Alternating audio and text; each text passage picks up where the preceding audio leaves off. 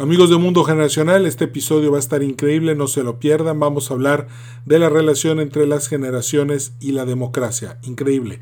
Arrancamos agradeciéndole a nuestros patrocinadores Fundación Valleviv, Grupo Terza, The Yucatán Consulting Group y Ticketopolis por todo el apoyo que nos están brindando para llevarles a ustedes esta tercera temporada. Arrancamos. Bienvenidos a Generacional, un podcast en el que platicamos acerca de las diferentes generaciones de México y Latinoamérica. Nos da mucho gusto que nos sintonices y te recordamos suscribirte para recibir todos los episodios tan pronto estén disponibles. Gracias por estar con nosotros.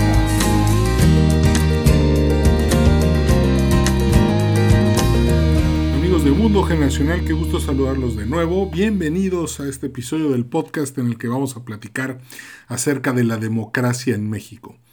Este domingo que acaba de pasar, este domingo 6 de junio, fue algo impresionante. Creo que nunca había visto unas elecciones intermedias tan intensas. Recuerdo incluso que en el sexenio de Felipe Calderón, en las elecciones intermedias, había un llamado a no votar que para demostrarle así a toda la gente que estaba en el gobierno, que los ciudadanos estábamos muy decepcionados con su trabajo. Y bueno, en realidad siempre hay que ir a votar. El voto cuesta mucho. Hay demasiada gente que ha dado su vida, su sangre, su sudor, su trabajo, sus horas. Y por eso es importante que cuidemos de la libertad. Hay un dicho muy cierto que dice que la libertad se pierde en la transición de una generación a otra. Entonces hay que cuidar, hay que cuidar la libertad. Ahorita vamos a platicar acerca de las generaciones sin olvidar que eh, en un ciclo histórico que dura de 100 a 120 años, pues hay, se divide en cuatro etapas y cada etapa produce una generación. Por lo tanto, hoy vamos a hablar de cinco generaciones que ahorita están en el mapa político mexicano. Cuatro pertenecen al ciclo histórico que estamos viviendo ahorita y una generación ya muy pequeña, los más viejitos, pues pertenecen a la última generación del ciclo histórico anterior al actual. Para que puedas entender un poco más de lo que estoy hablando, te recomiendo escuchar los podcasts anteriores en donde hablo de cómo se forma una generación, qué es una generación, qué es una etapa, qué es un ciclo histórico. Esto te va a permitir entender mucho mejor cómo funciona cada uno de estos temas y al mismo tiempo no vas a caer en trampas como la de algunos que se creen expertos en generaciones que en realidad no saben nada, que hablan de centennials, hablan de zetas, hablan de exennials y de alfas y de centellas. Esas generaciones no existen, no son generaciones. Tenemos que pegarnos a lo que dice la teoría generacional. Entonces, hoy vamos a ver, primero que nada, la generación silenciosa, que son los niños que nacen entre 1911 y 1938. Es una generación que duró 27 años. Acuérdense que una generación dura de 17 a 30 años. Después vamos a ver a la generación Baby Boomer, que son los niños mexicanos que nacen entre 1939 y 1959. Son una generación que duró 20 años. Después vamos a ver a la generación X, que son los niños nacidos entre 1960 y 1982, y fue una generación que duró 22 años.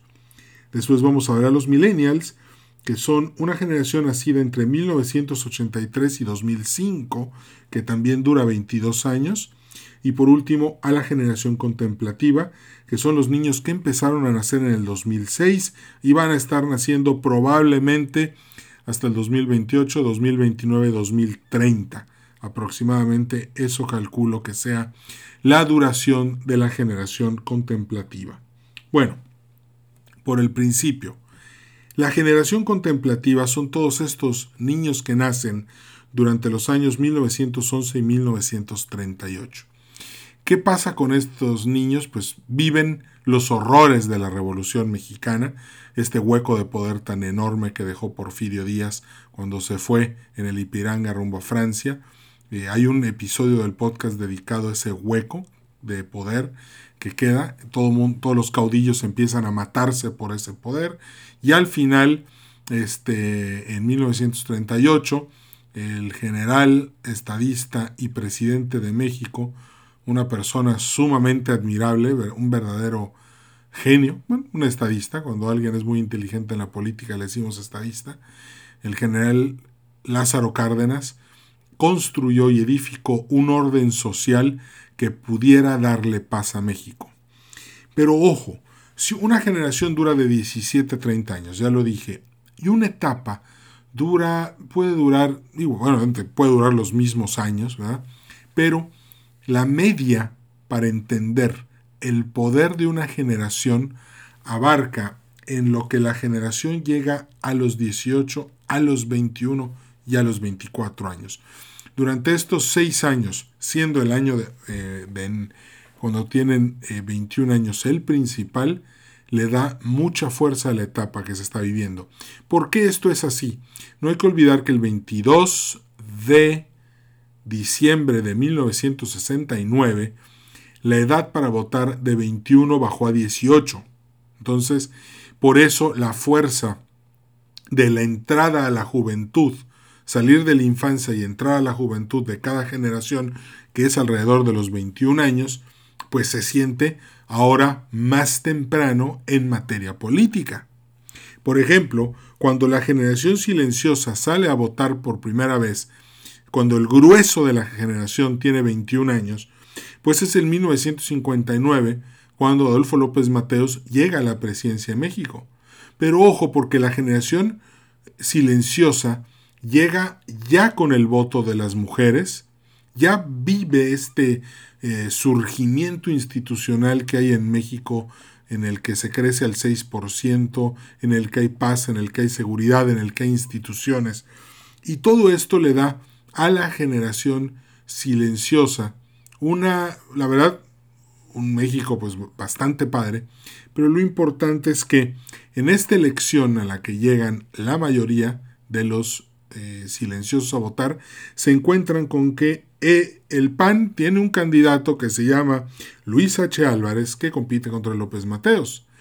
Y en esta justa, pues obviamente el PRI sale ganando, como siempre en, esos años, y Adolfo López Mateos sube al poder. Pero ojo, porque López Mateos es un vasconcelista abiertamente católico, que pues contradice todo lo que radicalmente había ocurrido en el pasado, en el PRI de, en el PNR de Calles, que era totalmente anticlerical, anticatólico y que perseguía con, bueno, pues la guerra cristera, ese, ese, es otro episodio para después, que ya me lo han pedido, ya lo vamos a analizar desde la perspectiva generacional. Y también en, en estos tiempos de, la, de esta elección, pues lo que López Mateos hace al subir a la, a la presidencia es moderar. Este, lo radical entre izquierdas y derechas, López Mateos lo lleva a una etapa de mucha más calma, mucha más negociación y no abraza ninguno de los dos extremos. De hecho, a él le tocó nacionalizar todas las plantas eléctricas y, crear la Comisión Federal de Electricidad.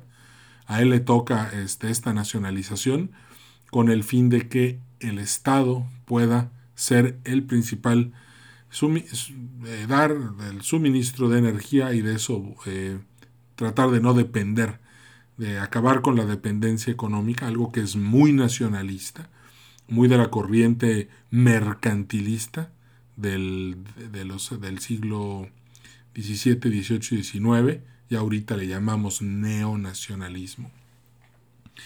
Y entonces, en este ambiente en el que la generación contemplativa sale a votar, es un ambiente muy tranquilo, es un ambiente muy, muy sereno, no hay grandes eh, sustos, no hay grandes cambios, no hay vueltas de timón. Y esto tiene mucho que ver con que los jóvenes de esta generación silenciosa fueron niños sobreprotegidos durante la revolución. Eran tiempos peligrosos para ser niños. Después conforme el tiempo va pasando, pues la generación baby boomer empieza a llegar. De hecho, en 1959, eh, los baby boomers ya están naciendo, pero pues todavía son niños. los baby boomers los vamos a ver, ojo, en el 59 ya cambia, ya es a 18 años. Entonces, los baby boomers nacen entre 1939 y 1959. Son 20 años. Por lo tanto, en 1977, el grueso de los baby boomers ya puede salir a votar. Y muy parecido a como les pasa a los de la generación silenciosa, que salen a votar y pues nada más ahí siempre se sabe que va a ganar el PRI. En estas elecciones de 1976, cuando los baby boomers salen a votar por primera vez, ya los, los electores ya tienen 18 años, salen muy felices y sorpresa. En la boleta electoral solamente hay una opción de nombre José López Portillo y Pacheco. Eh, el anterior, o sea, no hay otro, ¿no? Simplemente no hubo otro. O sea, como el mismo José López Portillo decía, salía mi mamá, mi mamá salía, votaba por mí, yo votaba por mí, ganaba la elección porque no había otra. Entonces, híjole, pues eso, eso fue, fue muy frustrante para todos estos jóvenes. Y el genio de Jesús Reyes Heroles entiende que esto tiene que cambiar. Eh, México no puede seguir siendo este partido oficialista, hay que darle espacios a la oposición y por lo tanto se comienza una reforma electoral para empezar a darles espacios a los otros partidos para que puedan integrarse a la política mexicana. ¿Y cuál es el año en el que los baby boomers van a de verdad hacer sentir todo el peso de su generación? Bueno, eso va a ser en el año de 1982. Fíjense, no por nada los años entre 1970 y 1982 se llaman la docena trágica. Fueron 12 años de nacionalismo populista, de desperdicio y de decisiones charras y de apuestas de caballos de estos dos presidentes nefastos de la historia, que son Luis Echeverría y José López Portillo. Pero, siempre lo he dicho en episodios anteriores, José López Portillo cae como el destructor de las generaciones mexicanas. Lástima que no había nadie que le dijera, eres un incompetente, por favor, ya no nos gobiernes, estás muy tonto. Lástima que nadie se lo pudo decir a tiempo. Incluso Jesús Reyes Heroles pues renunció al tercer año. Este, pues ahí el presidente andaba poniendo a su amante en la Secretaría de Turismo y digo, pues, eso está mal, ¿no? De, hecho, hay un dicho que dice que los presidentes a sus amantes y a sus novias las hacían actrices de Televisa. Pero no, López Portillo dijo, ¿por qué no? Secretaria de Estado. Este, y, y bueno, pero hay que considerar que la nacionalización de la banca no fue nada más quitarle la banca a la iniciativa privada en México, sino también fue el comienzo de destruir el sistema financiero mexicano el daño generacional de José López Portillo es imposible de medir por el daño que le hizo a la sociedad. Entre más analizo cómo el flujo, o sea, cómo sus acciones demolieron por completo las bases de la economía nacional, obligan a los siguientes gobiernos a tener que cambiar la metodología porque había que atraer inversión privada, había que desarrollar sistemas de logística dentro del país para que no hubiera escasez, había que generar un chorro de, empleo porque había, las generaciones estaba, eh, eh, había una explosión demográfica fuera de serie y este hombre en lugar de ayudar a eso lo destruye. Y créanme, la razón por la que hoy en las familias, todas las mujeres tienen que salir a trabajar, es precisamente porque hay, hay que pagar un FOBAPROA. Pero hey, el FOBAPROA es una consecuencia nefasta de las políticas de José López Portillo, por Dios. Decir, no es que es el FOBAPROA lo malo, espérenme. la tragedia del FOBAPROA empieza el 1 de septiembre de 1982, cuando nacionalizaron los bancos. José López Portillo se creía la reencarnación de Quetzalcoatl. Híjole, pues si a esas vamos, mejor que no hubiera reencarnado, que se quedara en el más allá y no viniera nunca. y ojalá no regrese. Ni él, ni nadie que tenga este tipo de... de, ¡Qué bárbaro! ¡Qué peligro! Pero bueno, ese sí, José López Portillo, ese sí era un peligro para México. Pero bueno, entonces, en 1982, después de esta docena trágica, de, este, de, estos 12 años nefastos en la historia de México, llega Miguel de la Madrid, pero ya se encuentra con que hay una generación baby boomer que está reclamando que, lo, que las cosas se están haciendo mal. Y Miguel de la Madrid, educado en la escuela austriaca, por cierto, es un presidente al que admiro mucho. Una vez me tocó en un avión. Este, y, es un presidente al que admiro mucho porque pues, es alumno de la escuela austriaca, que es la de los funcionarios públicos que no son rockstars, no, no son em, como los austriacos como líderes tratan de ser lo más estructurados y decentes posibles. No salen a querer ser artistas de cine ni de televisión, no. Y eso me gusta mucho del presidente de la Madrid. Y el, el, tema de su campaña fue la renovación moral.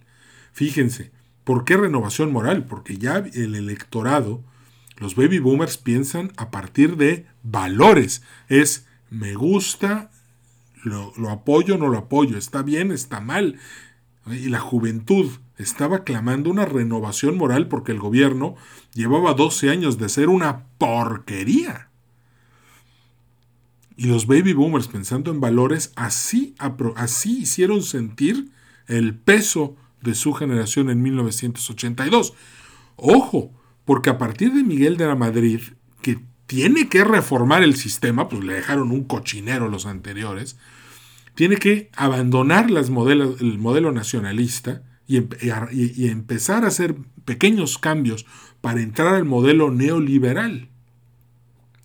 ¿Por qué? Pues porque había que traer capital, generar empleo. O sea, la dinámica de México, con la cantidad de empleo que tenía que producir por la cantidad de jóvenes que estaban entrando a, la, fuerza laboral, ya no se podía seguir con esas políticas pues, que eh, además ya, ya no daban, ya, el modelo ya estaba muy, muy estirado. Pero aquí viene lo importante. Miguel de Madrid pertenece a la generación silenciosa.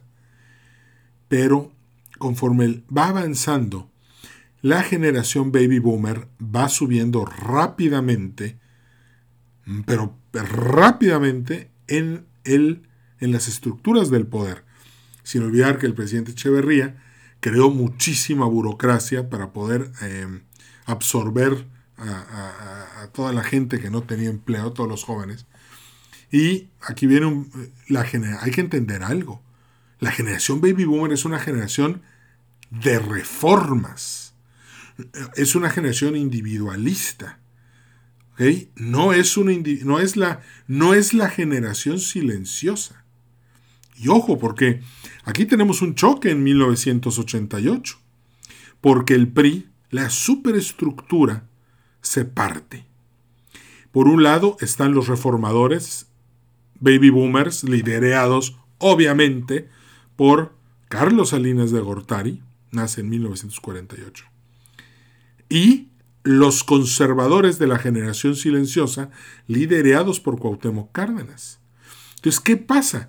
que los reformadores, los boomers, pues quieren cambiar todo y volver a hacer el modelo más, más individual, más neoliberal, eh, hacer reformas que generen más valor, mientras que los conservadores como Cárdenas y Porfirio Díaz, que luego Porfirio Díaz, Porfirio Muñoz Ledo, eh, Porfirio Ledo y Cuauhtémoc Cárdenas, pues no, ellos estaban en la, ellos querían mantenerse con, con, con, con las políticas del pasado, de los 30, de los 40 y de los 50, pero el modelo ya no daba.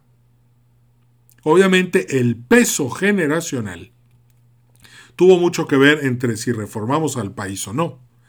Independientemente, y no voy a entrar en esa polémica de 1988, de que si fue penal o no, o sea, de que si ganó Cuauhtémoc o ganó Carlos Salinas, eh, el presidente fue Carlos Salinas, pero ojo, los reformadores llegan con Salinas, y ojo, esto no es ni bueno ni malo, esto tiene que pasar, así funciona una generación.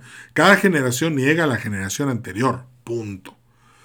empiezan las reformas, se empiezan a acelerar muchísimo y la generación baby boomer empieza a, pues a, hacer la que empieza a dominar el panorama y empieza a relegar a la generación silenciosa. Ojo, Cuauhtémoc Cárdenas se volvió a presentar en el 94 y, en el 2000 también, tres veces se presentó a las elecciones. Pero, ¿qué, ¿qué, era lo que iba pasando? Que el Cuauhtémoc Cárdenas del 88 no se iba a enfrentar a las, mismas, a, las mismas generaciones ni en el 94 ni en el 2000. Porque él, representando el ala más conservadora del PRI, pues obviamente hay 16 millones de baby boomers que querían cambiarlo todo. Entonces, ¿qué va a pasar acá? Tenemos un dato interesante. En los, 80, en los 70, los 60, 70, principios de los 80, pues también está la generación X. La generación X somos los que nacimos entre 1960 y 1982. Dura 22 años la generación. Y cuando el, toda la generación tiene 18 años, es en el año 2000. Y ojo, porque en el año 2000 gana Vicente Fox. Si lo que hizo la generación X, ¿qué fue?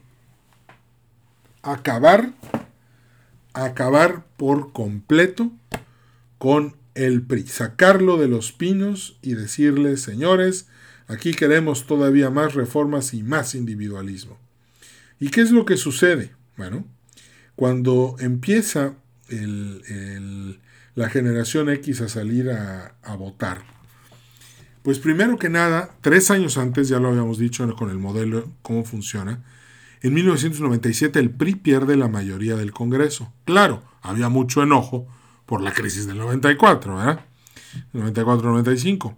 Pero en el 97 se pierde la mayoría del Congreso y Vicente Fox en el 2000 llega y llega con un discurso muy individualista y que además comprende muy bien que los más jóvenes, o sea que la generación X, va a ganar por, se las tiene que ganar y tiene que ganarse esta forma de pensar diferente.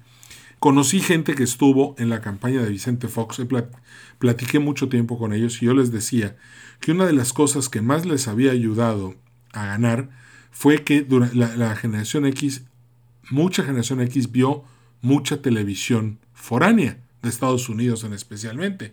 Friends, en donde nos mostraban a, a estos seis amigos que cambiaban de ropa, que vivían en la abundancia, que siempre estaban haciendo cosas divertidas. Y eso pues yo creo que va a contraparte, ¿no? Porque si vemos el chavo del 8, pues nunca cambiaba de ropa, su máxima aspiración era una torta de jamón. Y bueno, ¿qué pasa entonces? Que los, eh, los jóvenes X en el año 2000 definitivamente queríamos un cambio. Y ojo, muchos mercadólogos detectaron que la generación X Quería un buen empleo, quería estar bien pagado, quería tener oportunidades, quería desarrollarse en lo individual. Claro, esto ya había empezado desde, desde antes, desde el presidente Salinas, pero con Fox esto se iba a magnificar todavía más. ¿Por qué? Porque ahora entraban 34 millones de nuevos electores de la generación X y cuando votamos, simplemente el PRI quedó fuera y la alternancia se empezó a dar en los siguientes 12 años en los que estuvo el PAN. Y en el 2003, la famosa campaña Quítale el freno al cambio, la gente no, no quiso quitarle el freno y el, y el Partido Revolución Institucional volvió a recuperar parte del Congreso. Entonces, ¿qué pasa? Durante estos años el individualismo alcanza niveles fuera de serie, mucho, muy altos.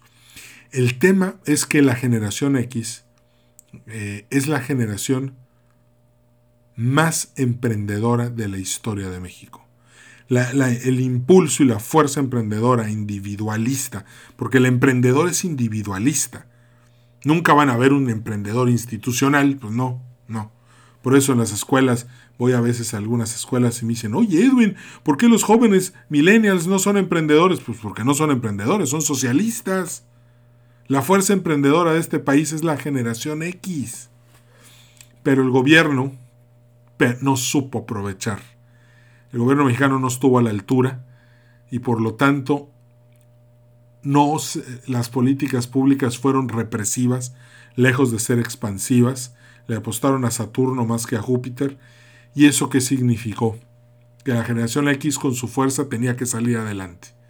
Unos se fueron a Estados Unidos, otros pusieron su negocio y luchan todos los días hasta, el hasta niveles de cansancio fuera de serie, y otros decidieron emprender fuera de la ley, y hoy el país por eso no está en paz. Vuelvo a lo mismo. ¿Dónde, ¿Dónde está la semilla de este gran daño en el que hoy estamos viviendo?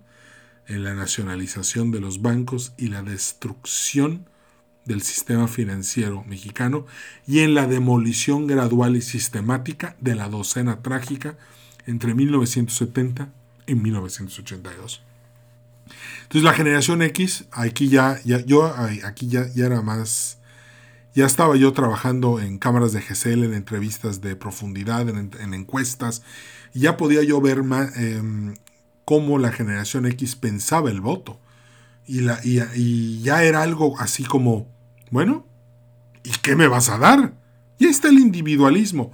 Y fíjense cómo en 1960, en su toma de posesión, el presidente Kennedy dijo, no preguntes qué puede hacer tu patria por ti, sino qué puedes hacer tú por tu patria. O sea, el individuo no cuenta, el individuo se tiene que dar a las instituciones nacionales. Pero ¿cómo estaba votando la gente a principios de siglo? Pensando precisamente, bueno, ¿qué me van a dar? mi lavadora, mi despensa, este, mi kilo de carne y, además quiero que me den libertades y, en realidad lo que la generación X siempre ha buscado es libertad. Eh, por eso somos tan emprendedores, por eso somos como somos y desgraciadamente esta oportunidad del gobierno de México no supo, no estuvo a la altura.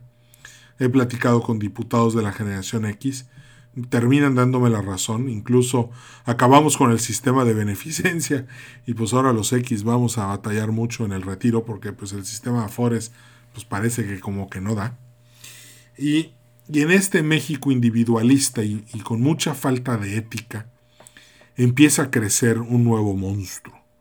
Y este nuevo monstruo, su papá es la individualidad y su mamá, este, bueno, tiene varios papás y varios mamás, pero todo, viene de esta percepción de que las personas llegan al poder y lo usan para sí mismos. La corrupción llega de una manera brutal a México. De hecho, llega tan fuerte que la gente le pone, le pone esta, eh, corrupto ya es algo común. Ah, si es político es corrupto. Se acabó.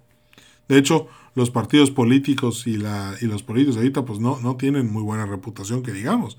Qué difícil es mantenerse con una reputación buena estando en el poder. Es imposible. Todos parten de que estás robando y de que eres culpable y hasta que no demuestres lo, lo, lo, contrario no va a ser así. Pero esto se empezó a convertir en un hartazgo. También este, mucha prensa en México informa de una manera muy irresponsable. Hay periódicos que para mí son malísimos, cuando que prefiero no verles ni la portada, porque simplemente sé que toda la información que traen es información pagada, o sea que nada de eso, eh, nunca la idea es informar, sino desinformar y crear eh, un sentimiento de coraje y odio hacia ciertas personas, esa, esa agenda, y eso ha alimentado muchísimo este espíritu de inconformidad que ningún político estaba sabiendo canalizar hasta que llegó, un, y la verdad hay que reconocerlo, un genio político que se llama Andrés Manuel López Obrador.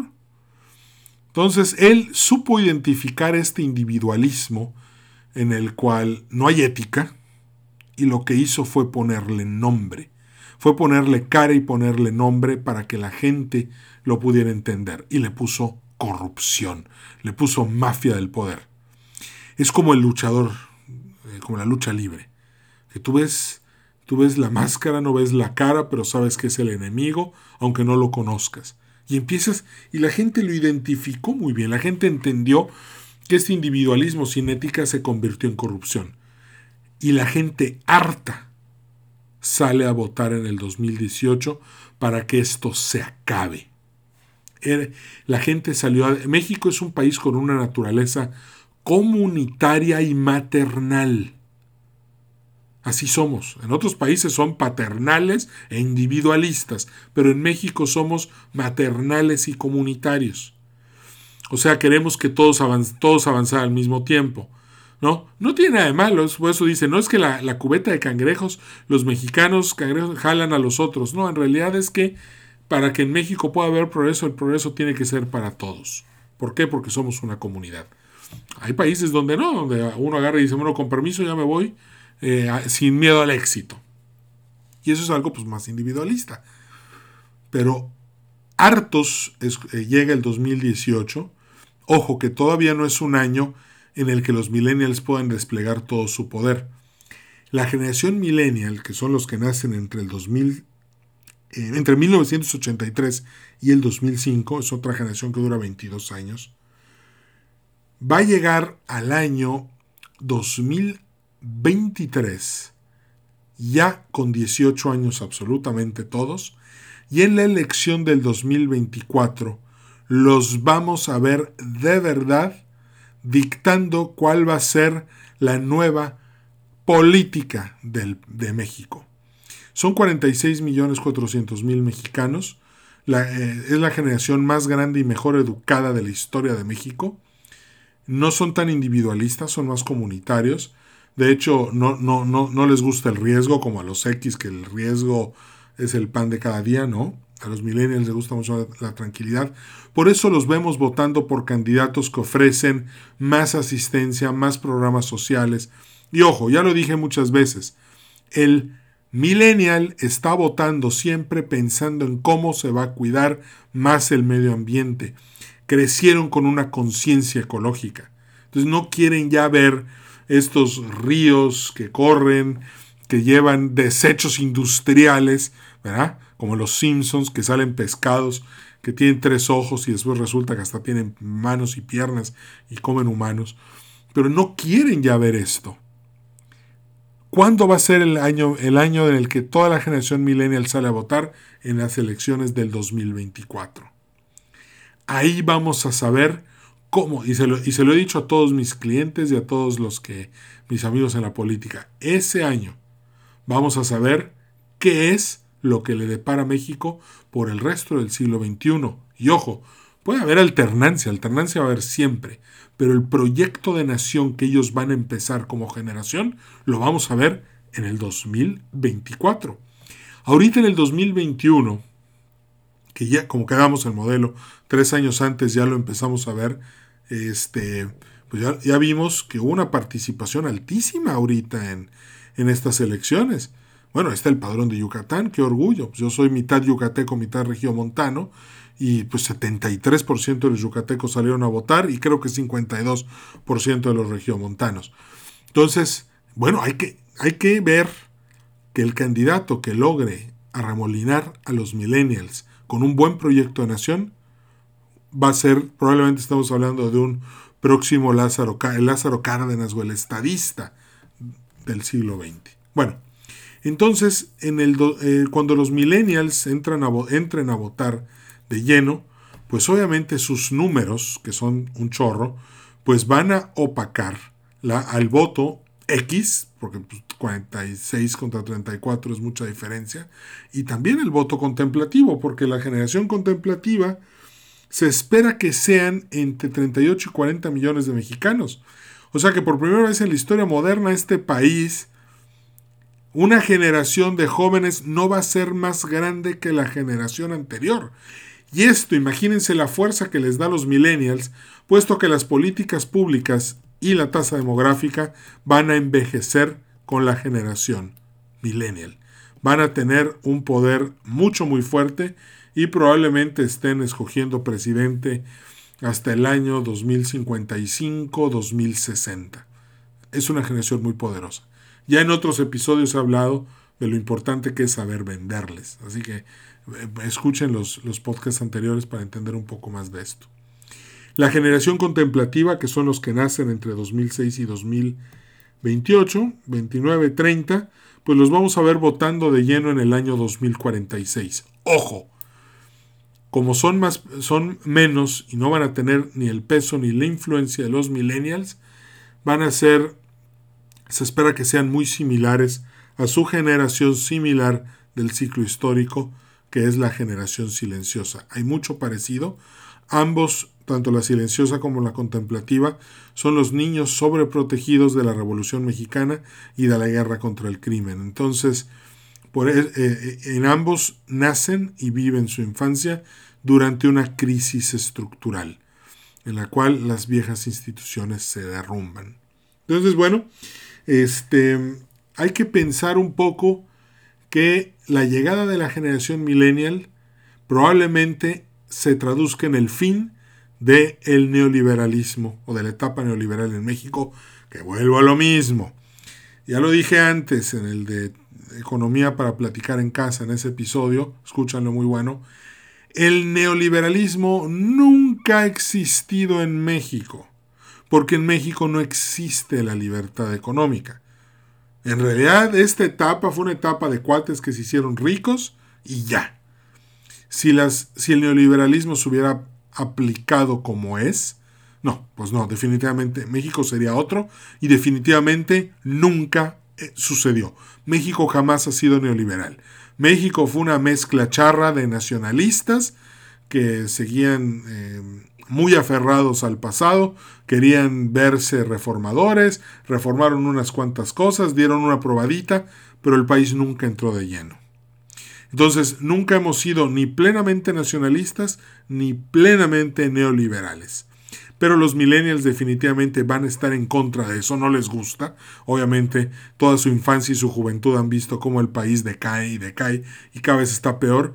Y cuando encuentren que las instituciones son el nuevo, el nuevo orden, pues probablemente por ahí empiece algo, un, un nuevo México que sea mucho más institucional. Hay alguien que yo veo ahorita, entre los millennials, como un líder muy capaz. Y estoy hablando del nuevo, recién electo alcalde de la ciudad de Monterrey. Estoy hablando de Luis Donaldo Colosio, hijo de la leyenda de Luis Donaldo Colosio, este, que pues todos recordamos con mucha tristeza cuando fue asesinado en Lomas Taurinas Fíjense, yo soy exalumno del TEC de Monterrey, igual que Colosio, igual que Maquío. Los dos candidatos del TEC de Monterrey acaban muriéndose de una manera muy sospechosa y nunca resuelta. Quiero pensar que el TEC de Monterrey es una escuela de negocios, sí, pero ojo, como exalumno lo digo, el tecnológico es una escuela humanista. De verdad, este, sí son es el número, el dato, el análisis, pero se enfocan mucho en el liderazgo personal para cambiar y mejorar a la sociedad. Y eso es algo muy, muy padre, que me llena de orgullo por a mí y estoy seguro que a todos mis compañeros Exatex también. Entonces, este, bueno, ahí, tengo a un líder, lo tengo, no, no nos conocemos en persona, pero lo tengo muy observado porque eh, un buen desempeño por parte de este muchacho puede arremolinar a toda la generación millennial y darle el poder que necesita y puede convertirse él en un líder generacional, como han habido pocos durante las etapas históricas, y esto puede significar algo mucho, muy importante y mucho, muy interesante. Bueno, pues este, aquí pues vamos a, a terminar el episodio. Muchísimas gracias por habernos sintonizado. Eh, recordamos que... Eh, Recordemos a nuestros patrocinadores, siempre les agradezco mucho toda su ayuda. A Ticketopolis, el auditorio virtual más grande de América Latina, acércate a ellos para poder trabajar tu marketing mix, tener eventos y ganar seguidores en redes sociales. A Fundación Valleviv, que apoya a las víctimas de la violencia en el noreste de México. a Grupo Terza, si estás pensando en llantas nuevas y en un coche nuevo, en un Peugeot, en un Jack, pues este, acerca, en un Renault, acércate a ellos, www.grupoterza.com.mx. Y por último, a Yucatán Consulting Group, ya su director Luis Quijano, si tienen la oportunidad, eh, acérquense a ellos. Si quieres hacer negocios en Yucatán, acércate a ellos. Te pueden asesorar muchísimo en tu estructura corporativa.